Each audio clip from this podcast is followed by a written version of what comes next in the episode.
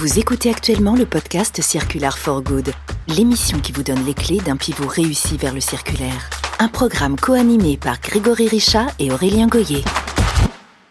Alors vous savez comment ça se passe quand on se prépare à recevoir un invité? Ben, On fait des recherches sur Internet tout simplement. Lorsque j'ai tapé le nom de notre invité sur mon clavier, mon moteur de recherche m'a affiché sans détour Xavier Piechazik, homme d'affaires. Alors il s'avère que cette description est un tout petit peu réductrice, notre invité euh, n'étant ni plus ni moins qu'une figure emblématique dans le monde de l'énergie en France. Il est aujourd'hui à la tête du réseau de transport d'électricité, RTE, qui joue un rôle clé dans la transition énergétique du pays. Depuis ses années sur les bancs de Sciences Po et des ponts et chaussées, sa carrière l'a mené du ministère de l'Environnement au Conseil des plus hautes instances de l'État français. Aujourd'hui, il est avec nous pour parler d'enjeux énergétiques contemporains, d'innovation dans le secteur électrique et d'industrie circulaire, thème phare de cette émission, vous le savez. Très heureux donc d'être en studio avec vous aujourd'hui, aux côtés de, de Grégory Richat également. Comment allez-vous, Xavier? Ça va très bien, Aurélien. Bonjour à vous, bonjour à Grégory. Bonjour. Eh bien, écoutez, je vous propose qu'on rentre dans le vif du sujet. Alors, est-ce que vous pouvez euh, vous présenter euh, pour nos auditrices et auditeurs, euh, Xavier, nous présenter l'organisation que vous représentez, que j'ai citée précédemment, puis aussi nous dire en quoi vous êtes directement concerné par le sujet phare de, de l'émission, donc l'économie circulaire appliquée aux industries Ouais, c'est bizarre cette dénomination d'homme d'affaires euh, sur. Euh, c'est pas moi, c'est Google. Sur Google. Alors moi, je suis président du directoire de, de RTE depuis euh, l'été 2020. C'est une grosse entreprise hein, puisqu'elle comporte 10 000 salariés, elle fait plus de 5 milliards de chiffres d'affaires. L'entreprise a trois grandes missions. la première, c'est d'éclairer les pouvoirs publics et les débats publics sur les questions d'énergie, euh, c'est souvent comme ça d'ailleurs qu'on est connu à travers euh, les rapports et les publications prospectives que l'on fait. Euh, la plus connue et la plus grosse d'ailleurs, c'était Futur énergétique 2050, c'était les chemins vers, vers la, neutralité carbone. Donc ça, c'est notre première mission, mais on est surtout un gros industriel. nous sommes un gestionnaire d'infrastructures, nous, nous possédons, nous maintenons, nous développons le réseau haute tension français, ainsi que les interconnexions avec nos voisins. 100 000 km de lignes, 6 000 km de câbles souterrains, 2700 euh, postes électriques que nous exploitons. Et puis on a une euh, troisième mission, c'est qu'on gère l'équilibre offre-demande, c'est qu'on gère la sécurité d'approvisionnement. On garantit à tous les Français d'avoir de l'électricité tout le temps. Parce que vous savez que l'électricité, ça se stocke difficilement, ça se stocke, hein, puisque dans votre iPhone, vous avez un, un, stockage électrique, mais c'est très cher. Et donc, nous garantissons euh, cet équilibre offre-demande. Et à chaque seconde, nous nous assurons que la consommation de la France est égale à la production. Et ça, ça passe par euh, gérer les flux sur le réseau des imports, des exports, etc. Voilà, c'est nos trois grandes missions. C'est une belle entreprise. Très bien. Moi, j'ai une question. Euh, alors, une question que, qui me passe par la tête, qui n'était pas spécialement prévue, mais je, je, vais la poser quand même. J'aimerais savoir à quoi ça ressemble euh, euh, toute cette période de, volatilité énergétique, tout ce qui s'est passé autour de l'Ukraine.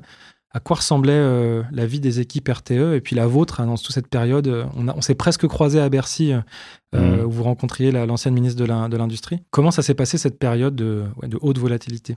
Bah, Ça fait longtemps que c'est assez volatile en France surtout, parce que ça fait quelques années qu'on s'est engagé dans la neutralité carbone et qu'en France, on a eu du mal à poser le débat. On a eu du mal à dire que euh, le principal objectif, c'était d'abord de sortir du pétrole et du gaz fossile. Vous avez remarqué que les débats sur l'énergie en France, c'était beaucoup euh, les tenants du nucléaire euh, et les tenants des énergies renouvelables, et que chacun s'envoyait à la figure soit des réacteurs nucléaires, soit des éoliennes. En fait, ce débat-là, il est un peu à côté du sujet. Euh, le principal sujet, c'est comment euh, se passer la consommation du pétrole et du gaz fossile. La France, c'est un pays qui euh, est un peu plus décarboné que les autres, mais qui consomme encore 63% d'énergie fossile. Et ça, c'est absolument considérable et c'est beaucoup trop. Et c'est ça le premier enjeu. Et donc, bah, cette volatilité dans le monde de l'énergie, cette volatilité polémique, elle existe depuis quelques années. Et puis, ça s'est doublé euh, d'une crise, euh, d'une double crise euh, qu'on a subie l'hiver dernier, qui a été drivée par deux grands facteurs. Le premier, c'était la guerre en Ukraine qui a créé des pénuries sur le gaz essentiellement. Et puis la seconde, c'est que du côté du parc électrique, il y a eu des grosses difficultés sur certains réacteurs nucléaires qui a obligé donc EDF à en mettre à l'arrêt. Alors ça tombait très mal puisque c'était un hiver où on aurait eu besoin de beaucoup d'électricité, mais c'est tombé comme ça. Donc ces défauts qui ont été repérés ont été réparés depuis, ils sont réparés progressivement. Mais c'est vrai qu'au milieu de, de ces quelques années euh, de tentatives de structuration du débat sur comment est-ce qu'on va vers la neutralité carbone et comment est-ce qu'on s'électrifie davantage, euh, est venue s'ajouter à la fois une crise euh, du gaz, une crise sur le nucléaire, et tout ça a remis au centre du jeu les sujets de souveraineté, et c'est là-dessus qu'on est aujourd'hui. Très clair. Merci Xavier. Et alors votre connexion euh, et que la connexion du groupe RTE avec la thématique du, euh, du podcast, on ne parlera pas que de ça, on va élargir le débat, mais tout de même, qu'est-ce que ça vous évoque à votre échelle, à l'échelle du groupe RTE C'est ce sujet de, du circulaire appliqué à l'industrie finalement. Nous, notre premier combat, c'est celui de la neutralité carbone, et on sait très bien que euh, pour être neutre en carbone, il faudra plus d'électricité, puisque c'est le principal vecteur qui va venir se substituer à l'utilisation du pétrole et du gaz fossile. C'est pas le seul, hein. il y a des énergies renouvelables issues de la biomasse, euh, mais en tout cas, on sait que ce sera euh, le vecteur essentiel. Donc ça, c'est notre premier combat à nous dans un monde qui serait neutre en carbone, euh, où toutes les industries euh, consommeraient euh, uniquement de la biomasse ou des bio, des, bioénergies et de, et de l'électricité, dans un monde où tous les ménages utiliseraient beaucoup d'électricité, c'est pas le cas aujourd'hui. bah ce monde-là, c'est un monde dans lequel l'infrastructure de production d'énergie et d'électricité, elle est grande, elle est grosse, elle doit grossir. Et nous qui sommes un opérateur d'infrastructure, qui gérons euh, le, réseau, c'est-à-dire ces tuyaux qui permettent de transporter cette électricité entre les endroits où on les produit, où on la produit, et les endroits où on, la consomme, eh bien ce réseau, il va de fait grossir. Un monde neutre en carbone, même si on fait des efforts de sobriété, c'est un monde dans lequel on consomme plus d'électricité, donc c'est un monde dans lequel il faut qu'on produise plus d'électricité, et c'est un monde dans lequel il y aura plus de réseaux. Donc nous, nous sommes au milieu de ça. Donc on le manage, on le gère, on le projette, mais on, on veut aussi être un opérateur d'infrastructure responsable parce que cette euh, transition écologique, qui est, euh, qui est aussi une électrification, elle, elle passe par plus de matériaux, donc ça fera euh, plus de postes électriques, plus de pylônes, plus de câbles électriques, plus de baies de contrôle commande, etc. Et c'est à ce titre-là qu'on est un opérateur particulièrement concerné parce qu'il faut qu'on concilie la réduction de l'empreinte climatique de la France avec la réduction de notre propre, infrastructure qui, elle, permet cette, cette décarbonation. Et donc, c'est pour ça qu'on travaille sur l'économie circulaire, euh, tout simplement des pylônes et de nos métaux, euh, celle du cuivre, euh, celle de l'acier et celle de l'aluminium, qui sont chez nous les trois grands métaux structurants quand on gère un, un réseau de transport comme le nôtre. Ok, très clair, on pourra rentrer un peu dans le détail. Tu voulais réagir, Grégory? Non, non, mais si, si j'image un peu, j'ai l'impression qu'on va passer d'une infrastructure où euh, on a des pipelines pour transporter euh, euh, les différents gaz, énergies fossiles, etc. finalement, une, nouvelle infrastructure dans 10, 20, 30 ans, on aura essentiellement des câbles. enfin, on va basculer d'une infrastructure à l'autre. Mais est-ce que vous arrivez aujourd'hui, vous avez 100 000 km de câbles De lignes aériennes, oui. De lignes aériennes. Ah dans les, est-ce, qu'on parle de. Vous avez projeté comme ça à 2030, 2050 euh, Est-ce qu'on parle de doubler le réseau, tripler, de faire 20% ou est-ce que Non, c'est l'ordre de grandeur est probablement entre 20 et 40%, de linéaires supplémentaires. Donc c'est pas monstrueux, mais c'est vrai qu'il faut dire que ça fait plus d'infrastructures électriques dans les paysages ça, il faut l'entendre, et c'est finalement la contrepartie de la souveraineté qu'on veut. Aujourd'hui, euh, je disais que la France consomme 63% euh, euh, de pétrole et de gaz fossile. C'est l'énergie qui n'est pas extraite et qui, n'est pas, qui, qui n'est pas produite en France. Donc en fait, on est protégé de l'impact paysager, de l'impact territorial de ça, puisqu'en fait, c'est produit chez les autres. C'est d'ailleurs, euh, je le répète souvent, des pays euh, dans lesquels on ne va même pas en vacances. On ne le voit pas. Et c'est une énergie qui est, importée par des modes de, transport qu'on ne voit pas ou peu. Bon, ben ça, ça nous crée des dépendances. Ça nous crée des dépendances géopolitiques euh, avec des pays qui ne sont pas toujours nos alliés. CF, ce qui s'est passé en Ukraine et avec la Russie. Ça nous crée des dépendances financières la facture pétrolière et gazière de la France, c'était euh, au, au, plus fort de la crise en 2022, 120 milliards d'euros par an. Et c'est à peu près 50 milliards d'euros en moyenne par an. Donc ça, c'est ce qu'on dépense pour aller acheter de l'énergie chez les autres. Donc l'enjeu, c'est de rapatrier la production de cette énergie chez nous, de la produire chez nous. On gagne en souveraineté géopolitique, je vais dire, et on gagne en souveraineté industrielle. Et en plus, ça peut être moins cher. Alors c'est vrai que quand on parle d'énergie, on manipule toujours des chiffres absolument gigantesques. Hein. On mmh. parle en dizaines de milliards d'euros. Ça peut faire peur, mais il faut toujours le comparer à la facture pétrolière, gazière de la France, ou même des ménages. À se demander euh, combien le ménage français met dans son plein de voitures tous les ans. Euh, voilà le monde dans, dans lequel on est. Du coup, j'ai oublié votre question. Non, non, mais très bien, je vais la, je vais la, la reformuler notamment. Mais Aurélien. Euh, L'industrie circulaire, sur cette émission, on en parle beaucoup. Euh, Est-ce que, c'est, est-ce que ça, ça résonne dans une industrie avec des, de telles infrastructures, des cycles de vie d'infrastructures qui sont tellement, tellement longs euh, avec des enjeux techniques très pointus, de, conductivité, de tout un tas de choses que je ne comprends pas forcément en détail. Mais en tout cas, est-ce que c'est réaliste? Par exemple, le réemploi, comment ça se projette Est-ce que c'est quelque chose qui vous concerne Et est-ce qu'il y a de la R&D qui est faite en la matière Ou est-ce que, somme toute, tout ça est très compliqué à ce stade? Bon, bah, de toute façon, c'est jamais simple parce que vous êtes bien placé pour savoir que les circuits d'économie circulaire, ils sont pas complètement stabilisés. Euh, ça pose pas que des problèmes euh, scientifiques et techniques, ça pose des problèmes euh, juste d'approvisionnement, de circuits, de logistique, de structuration de cette industrie-là. Nous, aujourd'hui, euh, les pylônes RTE, je vais prendre cet exemple parce qu'il est le plus symbolique, parce qu'on est aussi connu à travers ça, le pylône, 80% de l'acier qui compose nos pylônes, c'est de l'acier recyclé. Donc ça, on le sait déjà. Le défi qu'on a et qu'on est en train de, mettre en œuvre, c'est comment recycler l'acier de nos vieux pylônes pour refaire des pylônes. Alors là, c'est plus compliqué. On essaye, on le fait, mais c'est pas, ce n'est pas encore parfait. Ça, c'est un premier exemple. Donc, c'est déjà de l'acier recyclé. Notre objectif est un recyclage court, c'est-à-dire qu'il faudrait que euh, les matériaux qui sont utilisés pour le système électrique puissent être réemployés dans le système électrique. Donc ça, c'est un premier enjeu symbolique. Le pylône, on a le même genre de, d'enjeu sur les câbles. Vous voyez qu'un pylône, euh, c'est de la cornière, grosso modo, il y a des isolateurs et puis il y a des câbles entre, entre deux pylônes. Alors ces câbles, c'est essentiellement de l'acier et de l'alu, c'est un alliage d'acier et, et d'alu. Là aussi, on travaille au recyclage de, ces métaux-là. Alors là, c'est plus compliqué, euh, puisqu'il faut commencer par séparer l'acier de l'aluminium, euh, récupérer l'aluminium, le mélanger avec un aluminium, je dirais neuf, plus pur, pour assurer une bonne conductivité et reproduire du câble avec.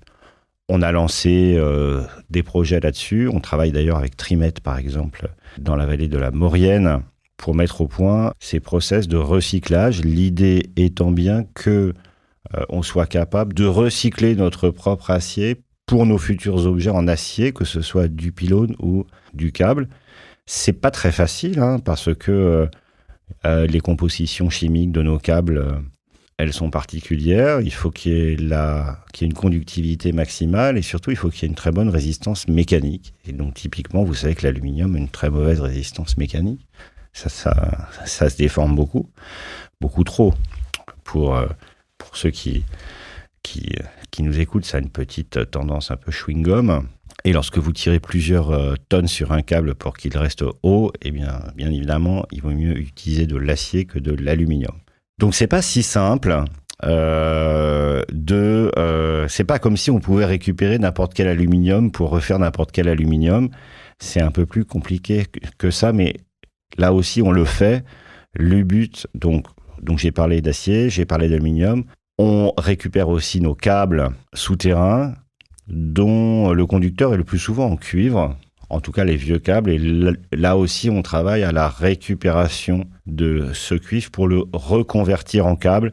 Euh, l'idée étant que dans les années euh, qui viennent, on, augmente considérablement ce taux, sachant que à court terme, on, on aura du mal à récupérer 100% pour nos propres usages. Après, c'est pas si grave.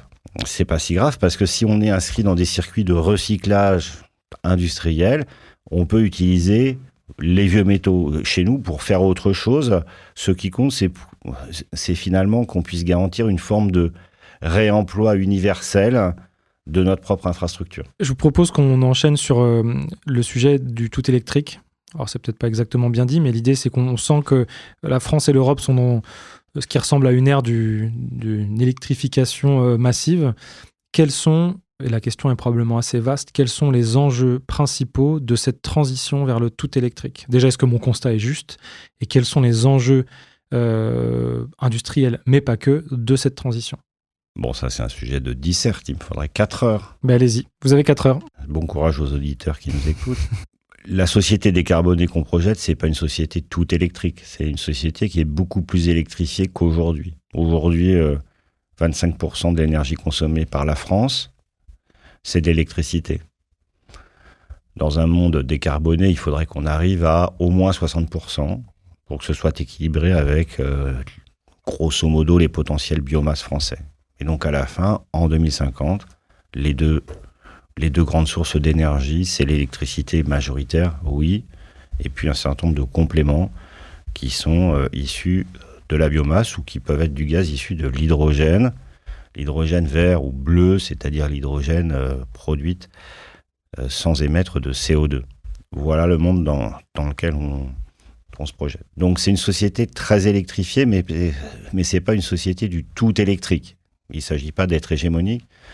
On aura euh, besoin demain d'utiliser euh, l'hydrogène comme gaz dans beaucoup de processus industriels. Et si cet hydrogène est produit à base, euh, d'électricité et d'eau, par, par électrolyse, ça pose pas de problème de pollution.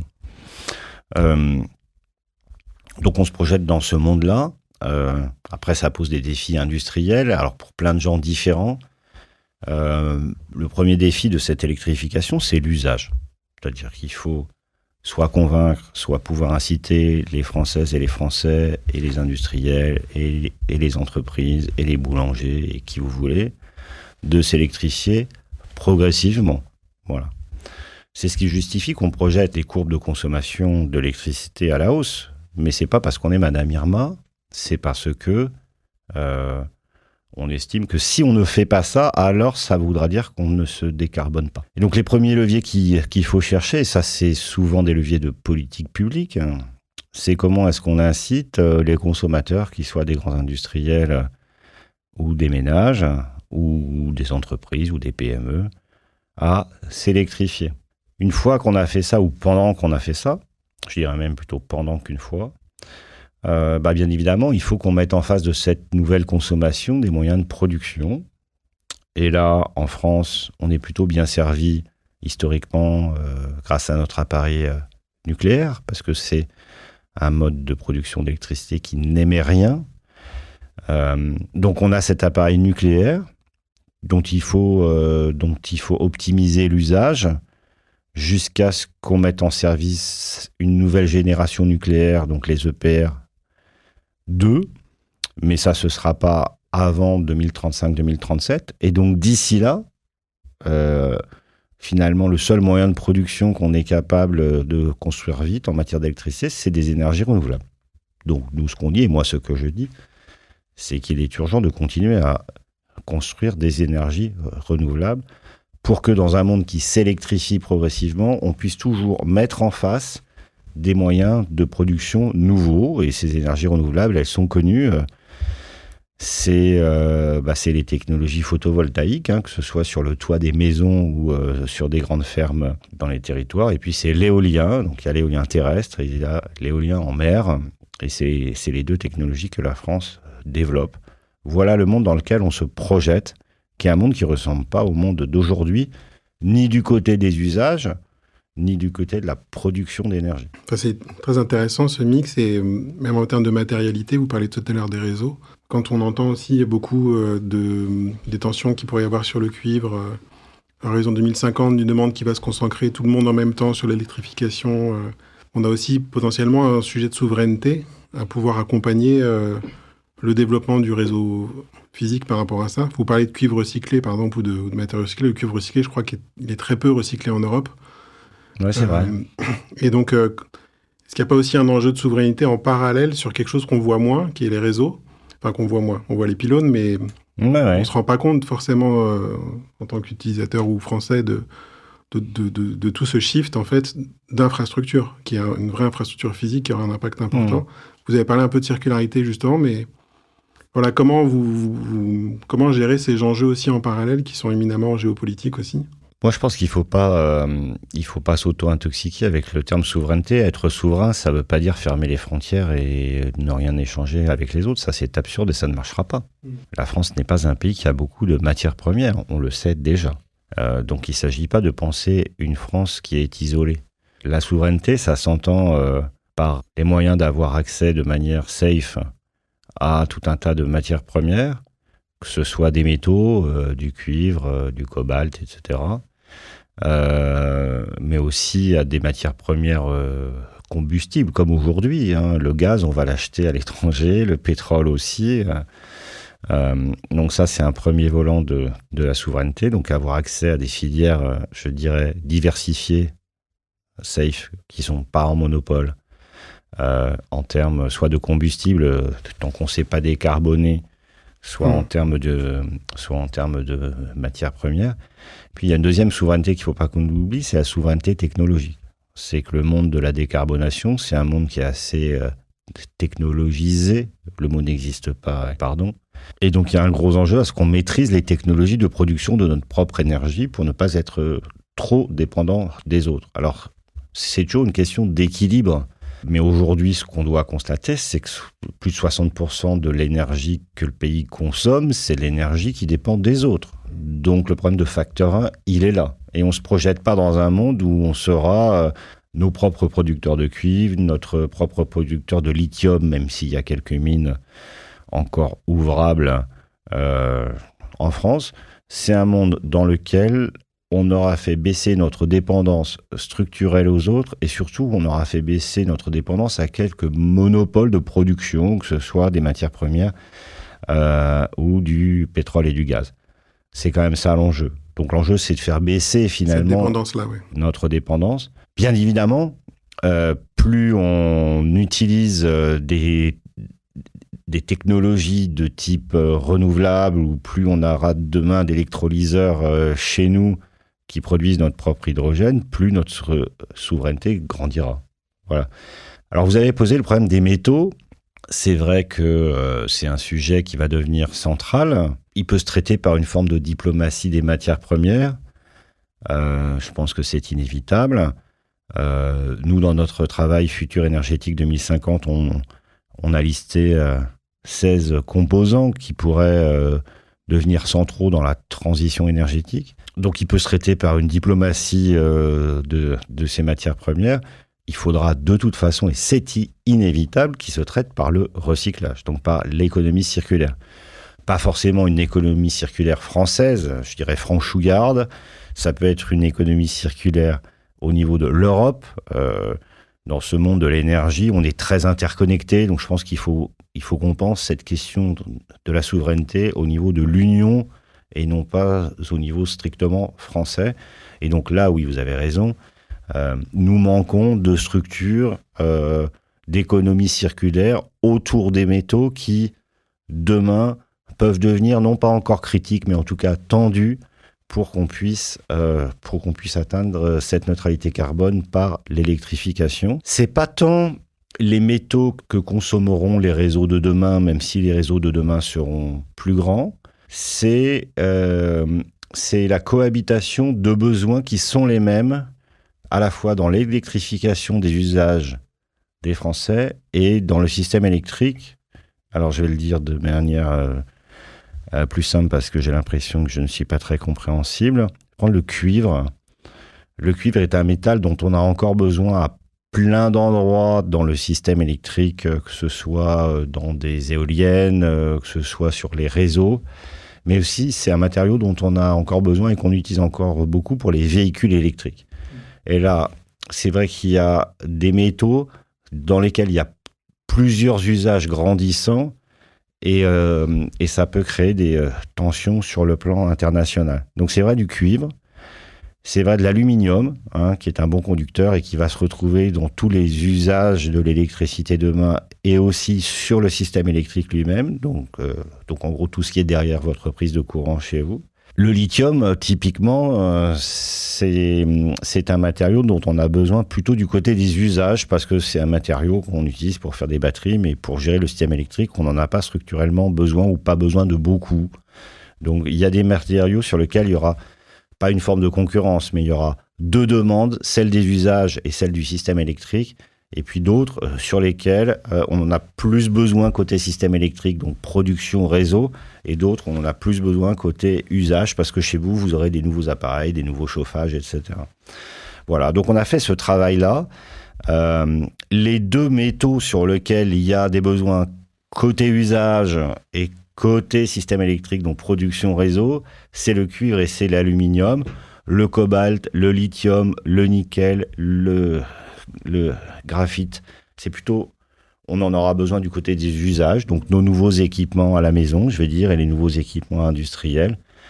En revanche, du côté du système électrique, on aura toujours besoin d'acier, de silicium, d'argent, de manganèse, etc. Donc on est capable de, de faire ces listes-là on est capable euh, de distinguer euh, où est-ce qu'ils sont produits, on est capable, euh, on n'est pas capable d'anticiper les tensions d'ici 2050, mais on est capable d'avoir d'ores et déjà une idée sur le fait que ces matériaux seraient produits trop en monopole ou par des alliés ou pas, et c'est là-dessus qu'on travaille avec nos fournisseurs aussi pour essayer de dérisquer la manière dont on fait grandir le système électrique. Oui, donc il y a toute une stratégie d'approvisionnement qui passe par bien comprendre avec cette, à la fois le travail de prospective et un travail euh, avec des partenaires, comment euh, dérisquer au maximum ces différentes filières. Oui, c'est ça. Et du coup, on dérisque en, Il faut dérisquer en développant l'économie circulaire, parce que euh, une des manières de dérisquer, à la fois le système électrique lui-même et les usages, c'est de garantir que l'ensemble de ces matériaux qui ne sont pas encore rares, mais qui pourraient le devenir progressivement, donc en tout cas sur lesquels il y aura des tensions internationales, c'est sûr. en fait, l'idée, c'est que euh, ces matériaux qu'on a déjà, ils puissent être réexploités au maximum de nos capacités. Alors le maximum de, nos capacités, on n'est pas au bout du tout. Hein. Euh, aujourd'hui, euh, on n'arrive pas à recomposer un, bon aluminium mmh. sur les câbles très haute tension issus de 100% de recyclage. Donc il faut il faut en mettre du nouveau, hein, donc du nouveau qui est produit euh, à partir d'alumine et, qui passe dans, dans un bain d'électrolyse. Que euh, vous mélangez au recyclé ou c'est forcément du nouveau Aujourd'hui, on mélange pour, pouvoir garantir une forme de, euh, de pureté de composition de, de, cet aluminium, mais il y a de la recherche. Il y a de la recherche sur la conductivité, il y a de la recherche sur la résistance mécanique. Et donc, c'est tout ça qu'il faut qu'il faut qu'on fasse progresser. De toute façon, on sait que euh, dans ce monde où il y aura des tensions sur, euh, sur les matières premières un jour ou l'autre, une des armes euh, qui peut être imparable, c'est que l'Europe se dote d'un écosystème d'économie circulaire. On le sait. Voilà. Donc c'est un élément. Mmh. Est-ce qu'il sera suffisant seul? J'en sais rien. Aujourd'hui, plutôt pas mais c'est aussi parce que cet écosystème euh, d'industrie circulaire, il n'existe pas encore, ou en tout cas, il en est plutôt à ses, débuts. À ses balbutiements. Voilà. Et en même temps, si ce système n'est pas là, on n'est pas forcément sûr d'arriver à avoir toute cette matière, entre guillemets, en matière première ou même en, en matière recyclée, qu'on achèterait sans boucler sur un territoire comme l'Europe. Ouais, mais ça c'est très difficile à dire parce qu'en mm. fait, euh, qui connaît euh, précisément euh, les réserves mondiales de cuivre, d'alumine, mm. de cobalt, de lithium, de nickel, en fait, en fait c'est très difficile. Hein. Et donc, moi je pense que la principale solution c'est c'est de gagner en souveraineté en se dérisquant. Et donc se dérisquer sur l'approvisionnement, ça veut dire euh, faire ses meilleurs efforts pour que tout ça se passe à l'intérieur des frontières de l'Europe. Euh, soit nous avons nos matières premières à nous et tant mieux, et si on ne les a pas, mettre en place des circuits d'économie circulaire qui nous garantissent le fait qu'on est le moins dépendant possible de ces matières premières, hmm. d'une part, et le fait qu'on maîtrise les technologies de notre production d'énergie, ça j'insiste, c'est central. Euh, c'est bien, de, c'est bien de se décarboner, mais en fait, il faut qu'on maîtrise la manière dont on se décarbone et dont on produit notre électricité demain. Il faut qu'on comprenne les technologies et, si possible, qu'on les fabrique chez nous. Parce que si on fabrique euh, ces composants du système électrique de demain chez nous, eh bien, figurez-vous que ça fera de la croissance supplémentaire et que les Français sont pas toujours ravis d'avoir un nouveau pylône dans leur paysage, mais ce dont je suis sûr, c'est que si ce nouveau pylône est le symbole d'une croissance qui n'est pas celle du continent de l'Europe, là je pense que ça se passera plus mal. Donc on a aussi cet enjeu de souveraineté, mais c'est aussi tout simplement un enjeu de croissance et d'acceptabilité de ce qu'est cette transition énergétique. J'ai une question pour vous. C'est pas la première. C'est vrai. J'ai une autre question pour vous. Vous voyez beaucoup de choses passer. RTE produit énormément de verbatim sur euh, le futur de l'énergie en France, en Europe et ailleurs. C'est quoi le scénario pour vous le plus plausible à ce stade? Si vous deviez parier euh, euh, beaucoup d'argent ce serait quoi le scénario le plus fidèle? En espérant que, par exemple, dans 10 ans, on réécoute ce podcast et que je me dise Ah, il a raison ou il s'est planté. Non, mais c'est très difficile à dire. Honnêtement, aujourd'hui, je ne vais pas saouler nos auditeurs avec des termes barbares, mais Aujourd'hui, on a deux objectifs. On en a à 2030, qui est le Fit for 55. Donc, il s'agit de baisser euh, nos émissions nationales de 55% par rapport à ce qu'on émettait en 1990. Donc ça, euh, c'est le jalon 2030. Et puis, on en a un deuxième en 2050, où là, c'est assez clair. Il faut qu'on soit neutre en carbone. Net. Alors, je vais peut-être dire un mot de ce que ça veut dire neutre en carbone net, si vous êtes d'accord, Grégory. Volontiers. Et Aurélien. Le premier objectif, baisser, euh, baisser les émissions nationales de 55% d'ici 2030, honnêtement, c'est très difficile parce qu'on a fait que la moitié du chemin depuis 1990. Un peu plus que la moitié parce qu'on a été bon en 2023. Bon, enfin, il reste encore du chemin à faire et il reste plus que 7 ans et presque maintenant 6 ans.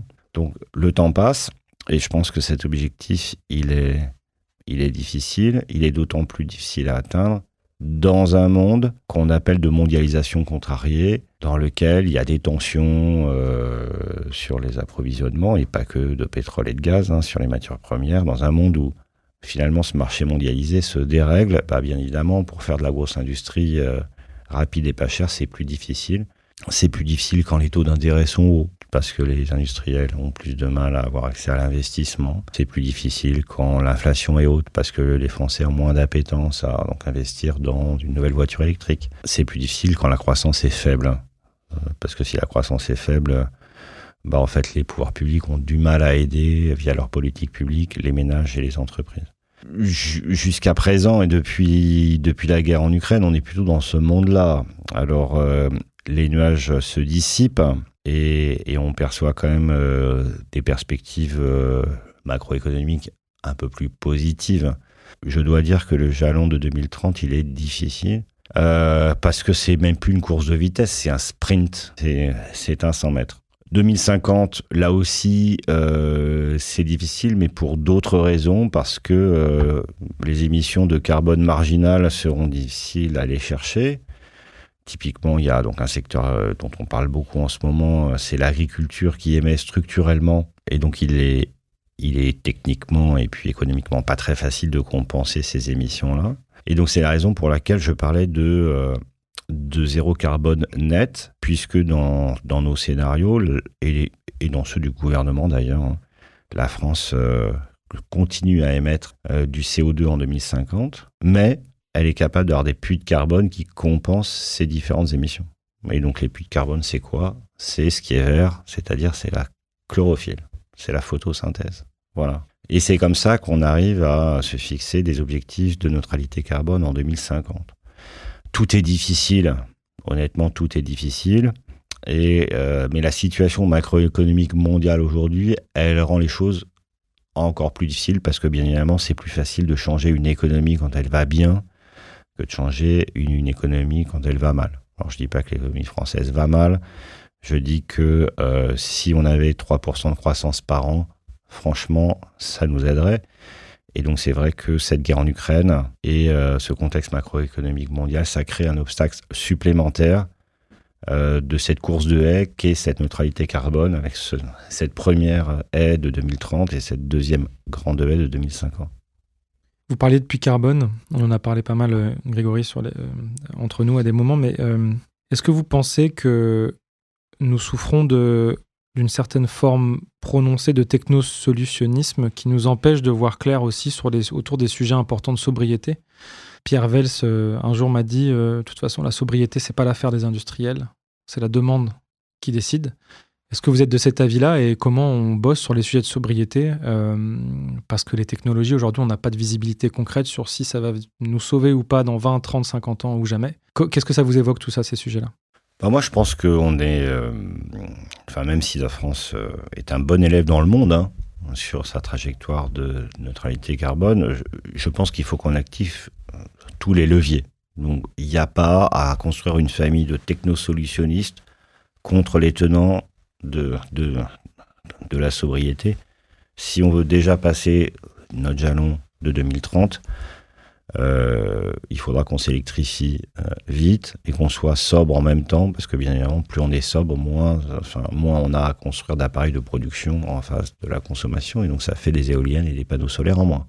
Bon, ça c'est assez pragmatique. Donc euh, moi je crois que ceux qui ne sont que dans une seule solution, ils ont tort par nature, ceux qui sont technosolutionnistes, c'est une forme de refuge en se disant ayons confiance, euh, les technologies nous sauveront euh, de l'impasse climatique dans laquelle on est. Aujourd'hui, on n'a pas de solution qui va nous sauver. On sait très bien que ça va passer par, par tout un tas de transformations de l'industrie, de l'économie, de notre vie quotidienne, etc. Ça pourrait être une bonne nouvelle s'il y avait eu une solution technique qui nous sauvait, mais en fait, elle n'existe pas aujourd'hui. Je dis pas qu'il n'y aura pas d'innovation. Je dis que le système, euh, électrique euh, et le système énergétique euh, qu'on connaîtra dans, dans maintenant 26 ans, il est composé de briques sur lesquelles on a déjà fait de la recherche et développement. on n'est pas en 2080 ou en 2250, on n'est que dans 26 ans. On sera, je pense, tous encore en vie autour de la table. Donc la seule, le seul technosolutionnisme, à mon avis, ne résout pas tout même si les, sciences et techniques, elles peuvent euh, faire un bout du chemin.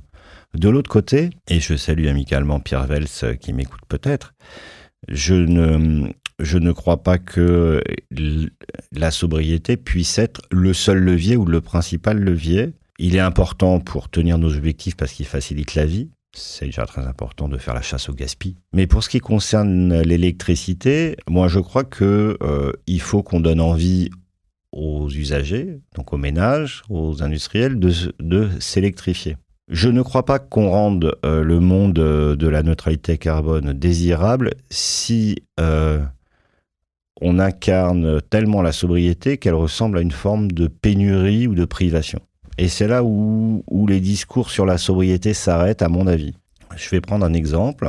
Aujourd'hui, il y a des millions de ménages qui ont des chaudières au gaz fossile. Bon, demain, ces chaudières, il y en a donc une partie qui resteront et qui pourront marcher au biométhane ou au méthane recomposé à partir d'hydrogène propre. Très bien. On incite les gens à passer à du chauffage électrique et donc particulièrement des pompes à chaleur. Euh, mais il faut que le niveau de confort reste quasi inchangé. Je ne crois pas qu'on incitera qui que ce soit à changer de vecteur énergétique si le changement de vecteur énergétique veut dire du sang, des larmes, de la privation, etc. Donc, de la sobriété, oui, au sens où ça permet d'atteindre plus facilement nos objectifs énergétiques nationaux, européens, mondiaux, mais il faut qu'on prenne garde à pas donner l'impression qu'on rentre dans un monde de sang, de larmes et de pénurie, sinon, au fond, personne n'aura l'intérêt de faire l'effort. Euh, il faut qu'on arrive à donner envie, et ce, monde d'une société donc, davantage fondée sur euh, les bioénergies, l'hydrogène et l'électricité, il faut quand même qu'il fasse envie. Euh, parce qu'à la fin, c'est des actes d'achat, c'est des actes d'achat des ménages, c'est des actes d'achat des PME, c'est des investissements dans des entreprises. Il faut que ça fasse envie. Il faut aussi que ça fasse envie sur le plan économique, c'est qu'il y ait des bonnes incitations économiques pour que les acteurs économiques, qui sont des agents économiques, fassent le choix d'investir pour passer à l'électricité. Tout ça, ça s'organise. Voilà. Donc, la sobriété, oui, j'en suis le premier militant. J'ai occupé les ondes euh, radio pour rappeler l'hiver dernier à, de la grande sobriété parce que le système électrique était en difficulté. Euh, c'est toujours bien d'être sobre parce que déjà ça fait baisser la facture. C'est toujours bien d'être sobre parce que ça évite euh, de jeter de l'énergie par la fenêtre. Mais il faut qu'on ait toujours en tête que on entraînera la société française et la société en Europe que si on donne à voir une société de la neutralité carbone qui est désirable. Et donc, il faut, il faut penser autant les leviers du désir que les leviers euh, de la privation ou de la trop grande sobriété. C'est un peu hétérodoxe euh, ce que je dis, mais euh, si les Français et les Françaises et les Européens n'ont pas envie de s'acheter une voiture électrique pour tout un tas de raisons, euh, parce qu'ils trouvent ça pas pratique, parce qu'ils trouvent que l'électricité est trop chère, parce qu'il n'y a pas de borne, parce que parce qu'ils préféraient euh, leur vieux diesel et ça. Il n'y aura pas assez de voitures électriques et on fera pas la, neutralité carbone. C'est ça la vraie vie. Voilà.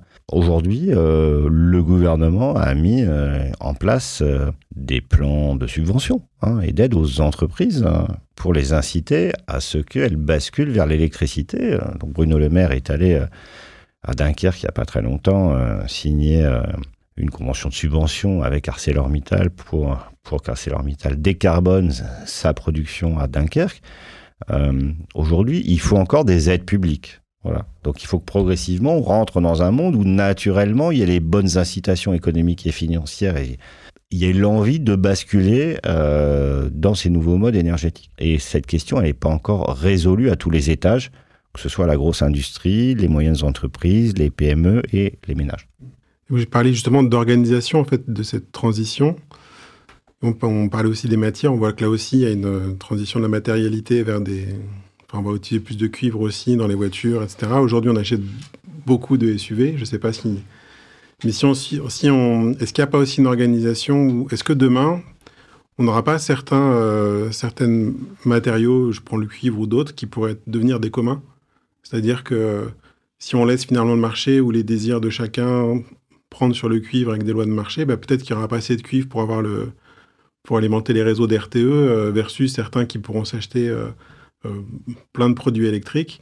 et est-ce que demain, on ne peut pas se dire qu'il bah, y a peut-être des usages un peu essentiels qui est d'avoir accès à l'électricité et qu'on vient réserver une partie de la matière euh, une gouvernance autour de la matière au niveau français, peut-être européen, pour garantir cet, usage qui sera une, sorte de, de, de, droit universel à avoir droit à l'électricité.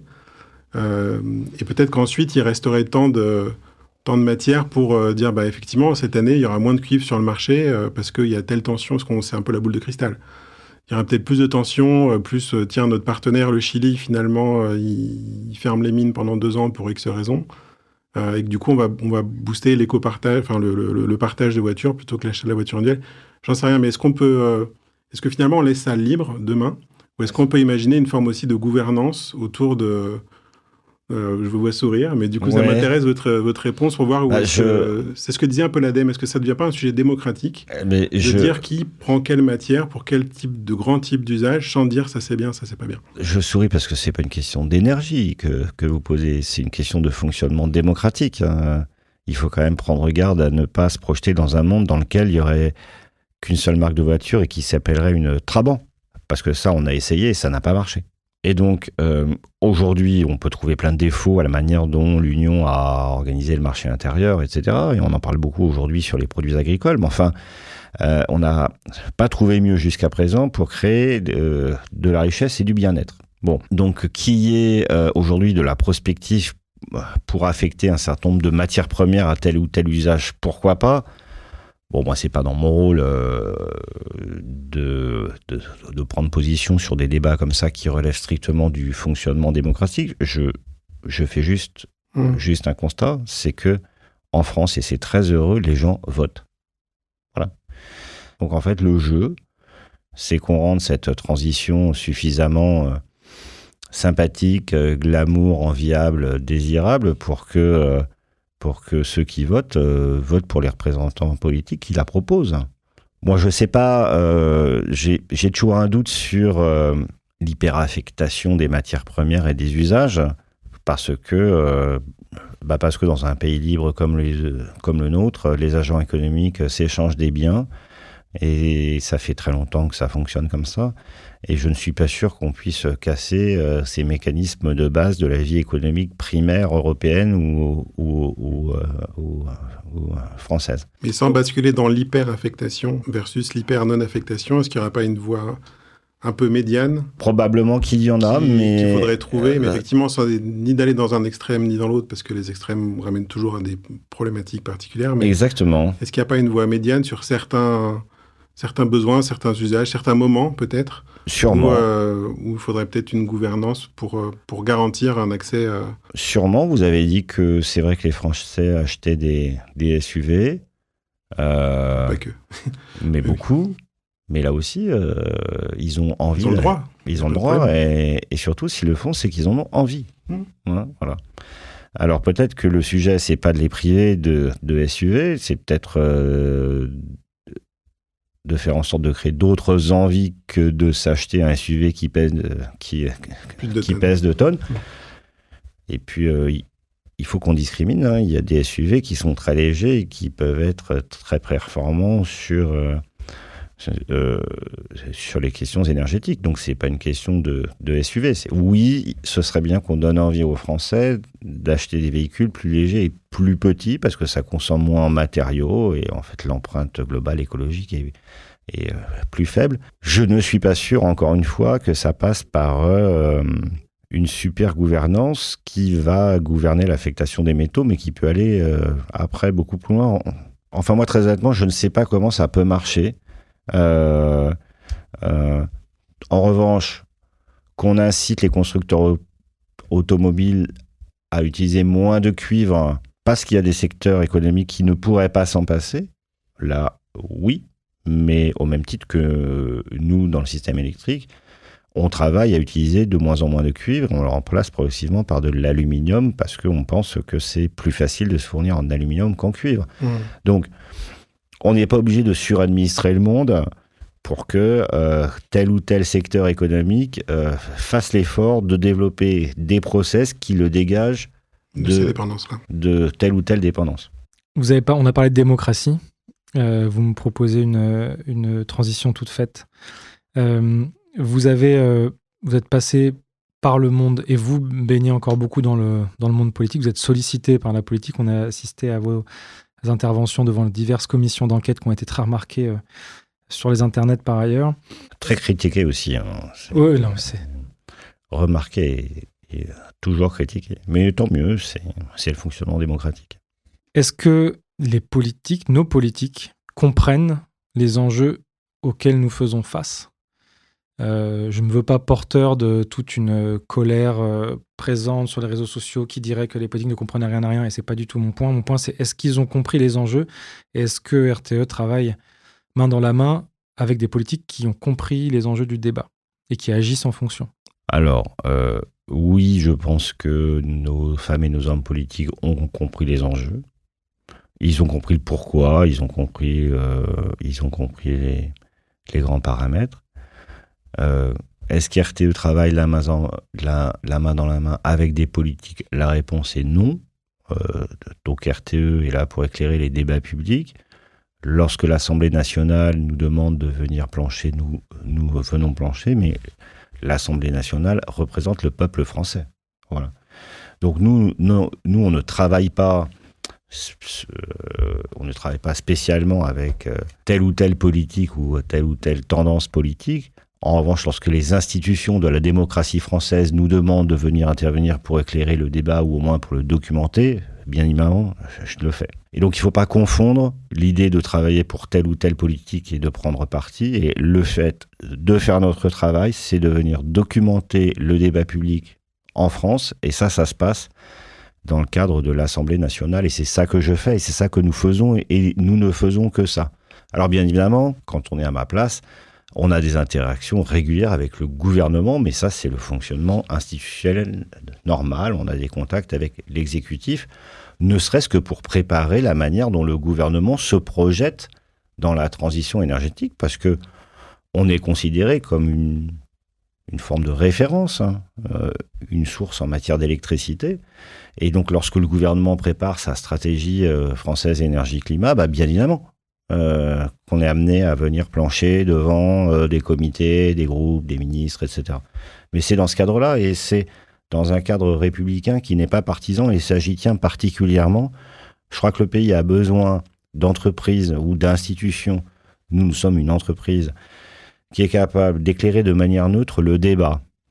Euh, si, si ces fonctions-là n'existent plus, on va repolariser le débat, on va cliver, on va laisser les fake news se balader, etc. Et je pense que c'est, c'est, ce serait vraiment dommageable. Donc moi, je tiens absolument à ce qu'on reste à notre place. On est là pour éclairer, on est dans le registre savant, nous disons ce que nous pensons. Les gouvernements successifs, quelle que soit la couleur, euh, travaillent avec nous en tant que centre d'expertise, en plus de notre fonction d'entreprise de transporter l'électricité, de gérer l'équilibre offre-demande, etc. C'est normal. Et lorsque la représentation nationale qui représente le peuple français me demande de venir pitcher, de répondre à leurs questions, bien évidemment, je le fais, que ce soit à l'Assemblée nationale ou au Sénat. Et c'est simple, ça fonctionne comme ça. Très clair. Euh, bah, justement, vous avez publié euh, il y a quelques semaines euh, un bilan prévisionnel 2035 qui d'ailleurs qui évoque de manière très intéressante le rapport entre énergie et réindustrialisation. Est-ce que vous avez de, est-ce qu'on invite les auditeurs et auditrices à aller le consulter? C'est des contenus qui sont intéressants. Qu'est-ce que, qu'est-ce que, quelles sont les, je dire, les grandes nouveautés? Ah ouais. On parle pas de la sortie d'un album euh, musique, mais quelles sont les nouveautés? Mais peut-être, euh, vous ne savez pas. Ce sera peut-être la surprise de l'année prochaine. une exclue, une exclue, une exclue. Bon, déjà, je veux dire à nos auditeurs que euh, tous nos travaux prospectifs sont disponibles en ligne sur le site RTE dans leur intégralité. Il y a des résumés, il y a des gros documents, c'est toujours bien écrit, il y a des graphes. On essaye de faire ça le, plus pédagogiquement possible. Et donc, ceux qui sont intéressés, je les invite à aller sur notre site internet, euh, récupérer et télécharger tout ça. Voilà. Euh, on a publié donc effectivement une mise à jour de Futur énergétique 2050 qui était la l'énorme travail prospectif qu'on avait publié fin 2021 et début 2022. Euh, on l'a mis à jour pour justement intégrer les nouveaux paramètres qui sont arrivés depuis. Alors les nouveaux paramètres, on a déjà parlé Aurélien, euh, la guerre en Ukraine, euh, l'explosion du prix du gaz, son impact sur les prix de l'électricité, une mondialisation assez contrariée. Euh, le fait que pendant ce temps-là, et juste après le Covid, on s'est aperçu qu'on avait des problèmes de souveraineté industrielle et qu'il y a eu un engagement politique euh, porté par le président de la République de nous réindustrialiser. Donc tout ça, ça crée des nouveaux paramètres. Et euh, c'est pour ça qu'on devait mettre à jour cette première phase de futur énergétique 2050. Donc en gros, futur énergétique 2050, si on partait de 2020 et on racontait les chemins possibles pour atteindre la, la neutralité carbone 30 ans plus tard. On a coupé la période en deux et on s'est dit qu'on allait mettre à jour la première période, donc entre maintenant et 2035. Et ça, c'est le boulot de mise à jour qu'on a fait. C'est un énorme travail où on a bien, euh, bien évidemment intégré tous les nouveaux paramètres du contexte européen euh, et du contexte mondial. Parce que dans ces affaires d'énergie, les questions économiques, elles jouent beaucoup. Alors c'est vrai que depuis Futur Énergétique, qui avait donc étudié plein de scénarios de production d'électricité demain, des scénarios avec 100% d'énergie renouvelable en 2050 ou en 2060, ou des scénarios avec du nouveau nucléaire, c'est vrai qu'on a restreint notre champ puisqu'il y a eu euh, une orientation claire du président euh, à Belfort en 2022 pour acter le fait que la France relançait un programme nucléaire et qu'on allait construire des EPR2, donc donc on prend acte de ça et on se place désormais dans des scénarios qui comportent euh, du nouveau nucléaire en plus des énergies renouvelables qu'il faut construire en toute hypothèse. Donc ça, c'est la première chose qui a un peu changé en termes de paramètres parce que finalement les les, différentes alternatives elles se sont elles réduites. On a aussi euh, intégrer le fait qu'on se plaçait dans une trajectoire de réindustrialisation française, puisque c'est un objectif euh, politique assumé, c'est une politique bien déterminée, l'État met des moyens dessus, il n'y a pas de raison que ça ne marche pas. D'ailleurs, on voit que ça marche très bien à Dunkerque, à Fos, au Havre, j'espère demain dans le couloir de la chimie au sud de Lyon. Euh, donc on prend acte de cette réindustrialisation, donc on est très content d'ailleurs. Euh, je pense que c'est bien pour, pour tout le monde.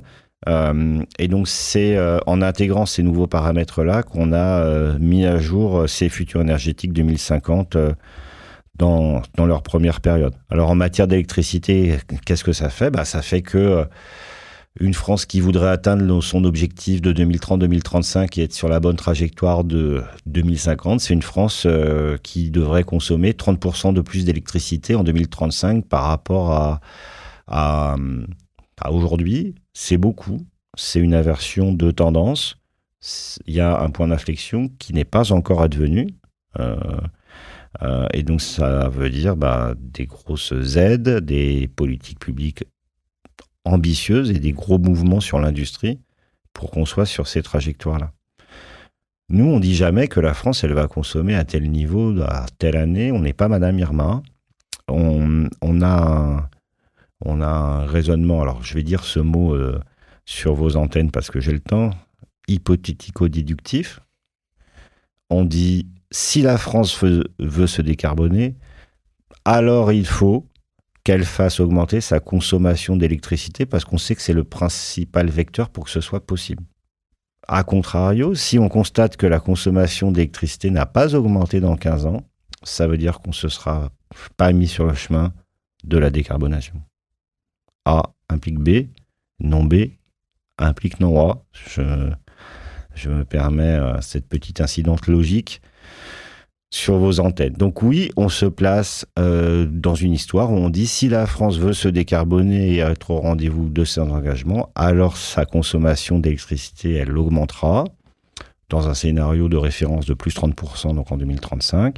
Et donc ça veut dire qu'en face, il faudra qu'on construise euh, de, la production d'électricité nucléaire en optimisant le parc d'aujourd'hui, beaucoup de renouvelables supplémentaires et bien évidemment, si on est sobre, ça aide. Et si on est efficace, ça aide.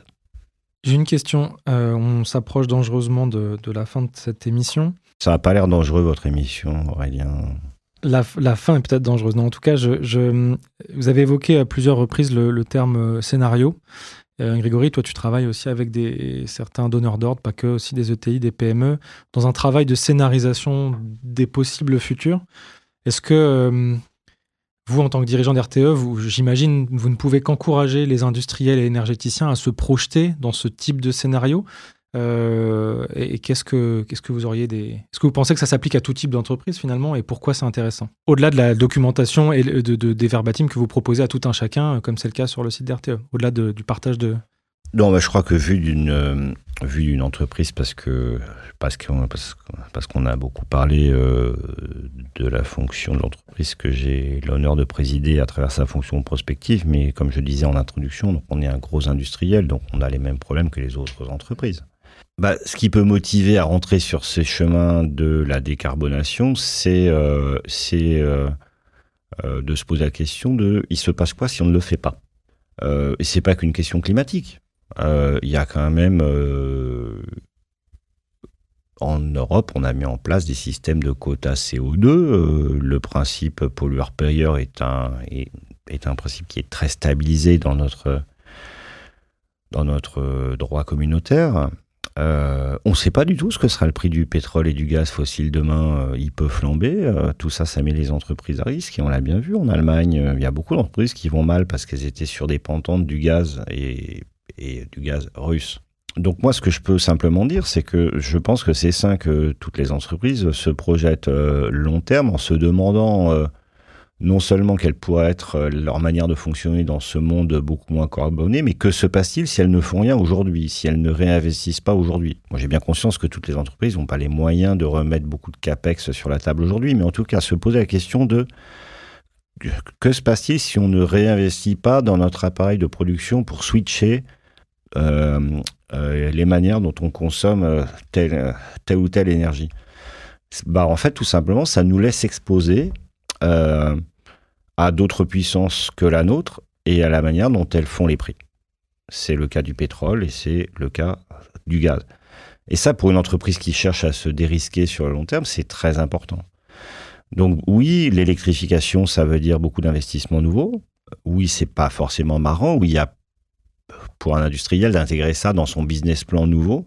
Mais simplement, ce qu'il faut penser, c'est euh, euh, ce que peut être une société de 2035 euh, dans laquelle le pétrole est devenu exorbitant, ainsi que le gaz, ce que peut être une industrie qui serait soumise à des quotas carbone et donc à un coût carbone qui serait très élevé. C'est ça que je, moi je pense qu'il faut se poser comme, comme question. Vous savez, les, toutes les entreprises de taille moyenne et grande, elles doivent, euh, elles doivent produire une, une matrice ou un dispositif de maîtrise de ces risques majeurs. C'est normal et ça fait partie de la bonne gouvernance. Moi, je crois que pour beaucoup d'entreprises, le risque majeur, c'est de se retrouver scotché à un mode énergétique sur lequel on n'a aucun contrôle. L'intérêt de la bioénergie produite en France et l'intérêt de l'électricité française, c'est qu'on en garde le contrôle. Et donc, si on en garde le contrôle, ça veut dire qu'on en garde le contrôle des coûts, et donc ça veut dire qu'on en garde le contrôle des prix. Et ça, pour un industriel et pour un chef d'entreprise, c'est structurant sur le long terme. Et je pense pour euh, aller dans votre sens et compléter par rapport aux exemples que vous donniez tout au début euh, de dérisquer justement euh, son entreprise et ses opérations, il y a aussi un volet matière et dépendance. Il y a l'énergie qui est clairement un enjeu ultra majeur pour l'industrie, mais de regarder aussi de quelles ressources on dépend, de quel acteur on dépend. De, vous parlez pas tout à l'heure des paysages, de l'acceptation sociale, donc ça peut aller même jusque sur les marchés. Comprendre sa matérialité de bout en bout et ses dépendances, les projeter en 2035, 2040 avec euh, effectivement, on ne sait pas si on aura peut-être du cuivre, euh, si moi je dis souvent si le canal de Suez se bouge, qu'est-ce qui se passe pour, pour ton entreprise? Si c'est une fois de temps en temps ou tous les deux ans, et de, de, regarder sa chaîne de valeur à l'aune en fait effectivement de ces de ces de signaux faibles mais qui pourraient être euh, devenir très probables ou très fréquents demain, et de se dire est-ce que bah, je peux continuer à opérer? Et à partir de là, de faire ce travail de, de choix d'entrepreneur de direction de sur quel sujet je vais vouloir travailler sur les deux trois prochaines années pour pour dérisquer de façon très pragmatique Peut-être que ça arrivera, peut-être que ça arrivera pas, peut-être que c'est sûr que ça arrivera. Mais je travaille sur ma soutenabilité, ma durabilité d'entreprise et d'organisation, en parallèle de continuer à opérer euh, tous les mois, tous les semestres, tous les ans pour continuer à fournir le, service que, j'ai. Pour moi, ça me paraît essentiel. Surtout que plus ça va, moins on sait. Euh, les, facteurs sont de plus en plus euh, variables par rapport aux problématiques climat, géopolitique, ouais, mais concurrence d'usage. je, je, suis d'accord avec vous, Grégory. c'est c'est le boulot des chefs d'entreprise d'anticiper ces risques-là. Ça vaut pour l'énergie, ça vaut pour les matières premières, et donc, euh, donc vous le disiez, euh, ça vaut pour, pour l'accès à un certain nombre de métaux, je veux dire de, de matières premières qui pourraient devenir tendues demain. il faut reconnaître que c'est quand même très difficile hein, et que l'essentiel des chefs d'entreprise et notamment les patrons de PME n'ont pas le temps, euh, la formation, les salariés, les modèles qui sont capables de leur fournir ça. Euh, je pense d'ailleurs que c'est une difficulté. Euh, et oui, en fait, du point de vue un peu théorique, dans un monde merveilleux, il faudrait que chacun arrive à, projeter son entreprise le plus loin possible pour voir dans quelle mesure elle est très exposée ou moyennement exposée ou, ou pas tellement exposée à tel ou tel risque de pénurie, etc. On sait que tout le monde n'est pas capable de faire cet exercice. On sait aussi que ces exercices ils sont compliqués. On sait aussi que dans ces, exercices, on peut se tromper. Parce que, euh, bah les prévisions de, de, disponibilité euh, des matières premières, euh, elles sont ce qu'elles sont, mais on ne peut pas dire qu'elles soient très fiables. Souvenez-vous des débats, alors ça nous, ça nous ramène quelques débats en arrière sur le peak oil. Euh, où est le peak oil On l'a passé ou pas Aujourd'hui. On sait toujours pas si on a passé le peak oil, cher ami, ou pas, et c'est ça, ça doit nous rendre modestes hmm, sur euh, notre capacité euh, à prévoir les gisements réels de matières premières sur le globe. Et c'est aussi parce que ces exercices de projection, il faut essayer de les faire du mieux qu'on peut, mais que les chefs d'entreprise, souvent pour les plus petites entreprises, n'ont pas 100% de leur temps à consacrer à ça, que moi je pense qu'il n'y a pas grand-chose à perdre à rentrer dès aujourd'hui dans des process très simples de chasse au gaspillage d'énergie, euh, on appelle ça sobriété si on veut, d'efficacité énergétique à l'occasion du changement de tel ou tel appareil de production, euh, de s'insérer dans des filières de recyclage et d'économie circulaire. C'est peut-être un peu plus cher aujourd'hui, mais en fait, il n'y a pas grand-chose à perdre si les entreprises ont les moyens là, parce que finalement dans un monde d'incertitude long terme, euh, on, on se risque beaucoup à prendre des décisions aujourd'hui sur, sur tel ou tel sujet critique. Et je suis d'accord avec vous, des sujets critiques, il n'y en a pas mille. Hein. il y a des questions qui tournent autour de l'énergie, il y a des questions qui tournent autour des matières premières, mais quand on est un industriel, on est capable de, de, les détourer. Et c'est pour ça que, que votre émission est très intéressante, c'est parce qu'elle fait passer cette pédagogie de s'occuper de cette question de l'économie circulaire maintenant, parce que sur le moyen terme et sur le long terme, c'est de toute façon gagnant, même si c'est des efforts aujourd'hui, et même si, il faut le dire, aujourd'hui, c'est plus cher. Écoutez, messieurs, je vous remercie. Si vous me permettez, pour conclure euh, euh, cette émission, je vais me prêter un exercice de, un exercice de style qui sera réussi ou raté. Vous en serez les seuls juges. On a le droit de vous le dire euh, ouais, Aurélien, D'accord. Alors, Xavier, vous êtes né l'année de Woodstock. 1969. Woodstock, c'est les guitares électriques. Mhm. Vous voyez où je veux en venir. Les guitares électriques euh, envoient des notes. Est-ce qu'on pourrait terminer par une note optimiste pour clôturer Hmm. ce podcast Voilà, c'est tout ce que j'avais en stock. Hein. C'est pas, pas non plus incroyable, mais Ouais, non, non, je vous, je vous confirme que c'est pas dingue. j'avais dit après le feedback, mais c'est pas grave. Je prends. Euh, une note optimiste?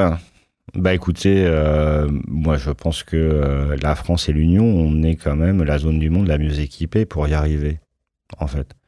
On est un, on est un continent où on est une union politique dans laquelle les sciences et techniques euh, sont, euh, sont très avancées.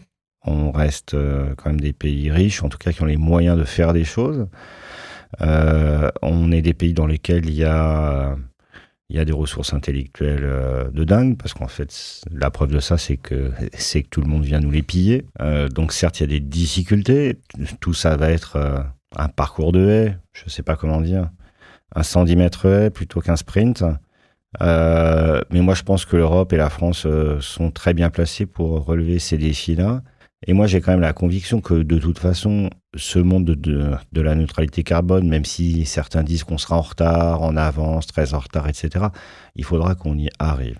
Et ceux qui gagneront cette compétition-là sur le bien vivre de nos citoyens d'abord et sur euh, nos modèles économiques de demain, ce sera ceux qui se seront préoccupés de cette question temps. Je ne suis pas sûr que ce soit rentable sur le long terme d'être très en retard. Même si aujourd'hui, euh, les industriels posent à dessein la question de la compétitivité mondiale. Et donc moi, je pense qu'on doit être optimiste en Europe parce que malgré tous les torrents de critiques qu'on déverse sur nos gouvernements successifs et sur la manière dont l'Europe fonctionne, je crois que dans le monde, nous sommes parmi les mieux placés parce qu'on combine euh, finalement une sorte de maturité à le faire et une forme de capacité intellectuelle et euh, technologique à le- conduire. Tout ça, je le précise, dans une démocratie. Et je ne crois pas qu'il y ait beaucoup d'endroits dans le monde qui, euh, qui arrivent à cumuler autant de qualités que euh, celles que nous avons en Europe. Voilà, donc ça, c'est un, c'est un trait d'optimisme, c'est même très optimiste, Aurélien, quand même. Pas mal du tout. C'est pas mal Merci pour cette note positive. On salue Jimi Hendrix et, et Janis Joplin. Sur ces belles paroles, messieurs, je vous, je vous remercie pour cet échange. Euh, merci à vous, chères auditrices et auditeurs, pour la fidélité de votre écoute. On vous invite évidemment à rejoindre la communauté Circular for Good en vous inscrivant sans faute à la newsletter, si ça n'est pas déjà fait. Et on vous dit à la prochaine sur un- une prochaine émission. Merci, à bientôt. À Merci bientôt. Xavier. Au revoir.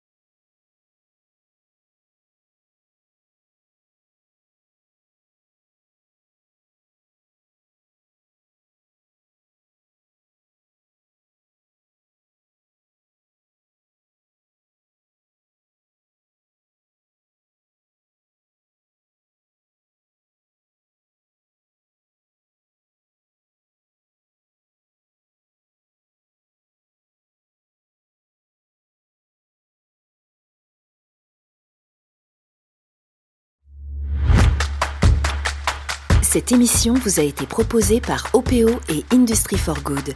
Pour recevoir toutes les actus du mouvement Circular for Good et rejoindre la communauté, rendez-vous sur circularforgood.substack.com. Abonnez-vous et faites circuler.